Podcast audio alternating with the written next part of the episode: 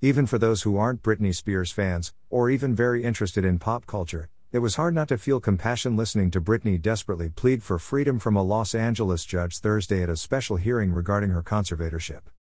It was particularly jarring to hear the long list of indignities the pop singer, known for hits such as Baby One More Time, Toxic, Womanizer, and more, reports that she has suffered at the hands of her father and her management team. Britney stated, Greater than I want to be able to get married and have a baby.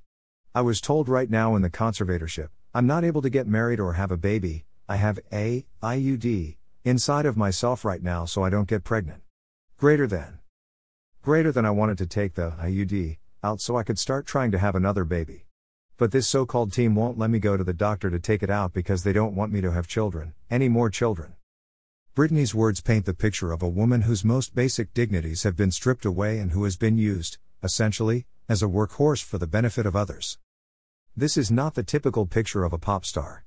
Her natural desire for marriage and children has been rejected, without any input from herself or her partner, and this mom of two sons is forced to keep an intrauterine device, IUD, inside her body against her will.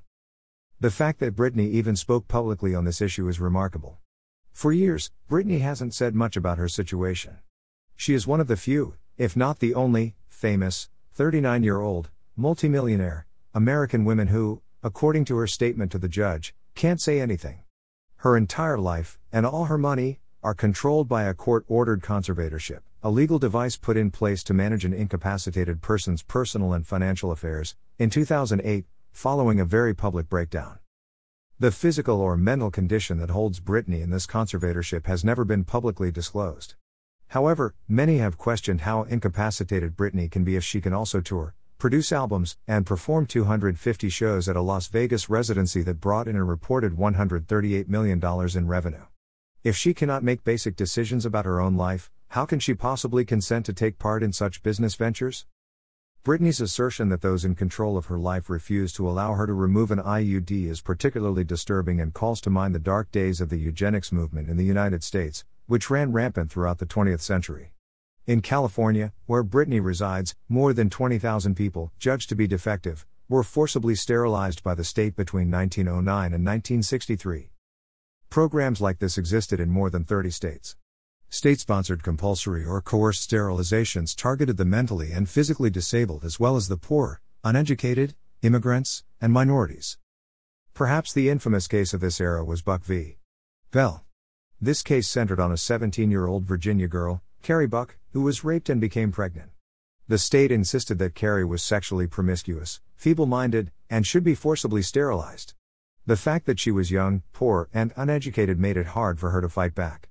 In court, Dr. Albert Priddy testified these people belong to the shiftless, ignorant, and worthless class of antisocial whites of the South. When Carrie's six month old baby was judged to be below average by a sociologist from the Eugenics Records Office, the state of Virginia ordered that Carrie be sterilized. On appeal, the case went to the United States Supreme Court, which sided with the state. Later reports indicate Carrie was of normal intelligence and, after her marriage, regretted that she was unable to have more children. This remains one of the most shameful chapters in American history, and in recent years, some states, including North Carolina and Virginia, have moved to compensate victims of these barbaric programs. It should raise alarm bells to the public whenever the state, or a court appointed authority, seeks to forcibly sterilize anyone, permanently or with a removable device like an IUD, whether they are a vulnerable pop star, an incarcerated person, or someone judged to be defective. If Britney is indeed incapable of caring for herself or her affairs, it should be determined by an impartial medical professional and her affairs should be managed by someone without a major financial incentive. However, regardless of whether the court decides to keep Britney's conservatorship or not, it goes beyond the pale that she should not be allowed to have an IUD removed. That is a clear abuse of Britney's most basic rights and radiates a eugenic mindset. Carrie Buck didn't have the benefits of social media, celebrity, or a hashtag free Carrie movement. Hopefully, there is a happier ending for Britney Spears. Commentary by Nora Sullivan. Originally published in the Daily Signal https colon slash slash www.dailysignal.com slash 2021 slash 06 slash 24 slash Britney Spears mandatory IUD recalls long shadow of eugenics slash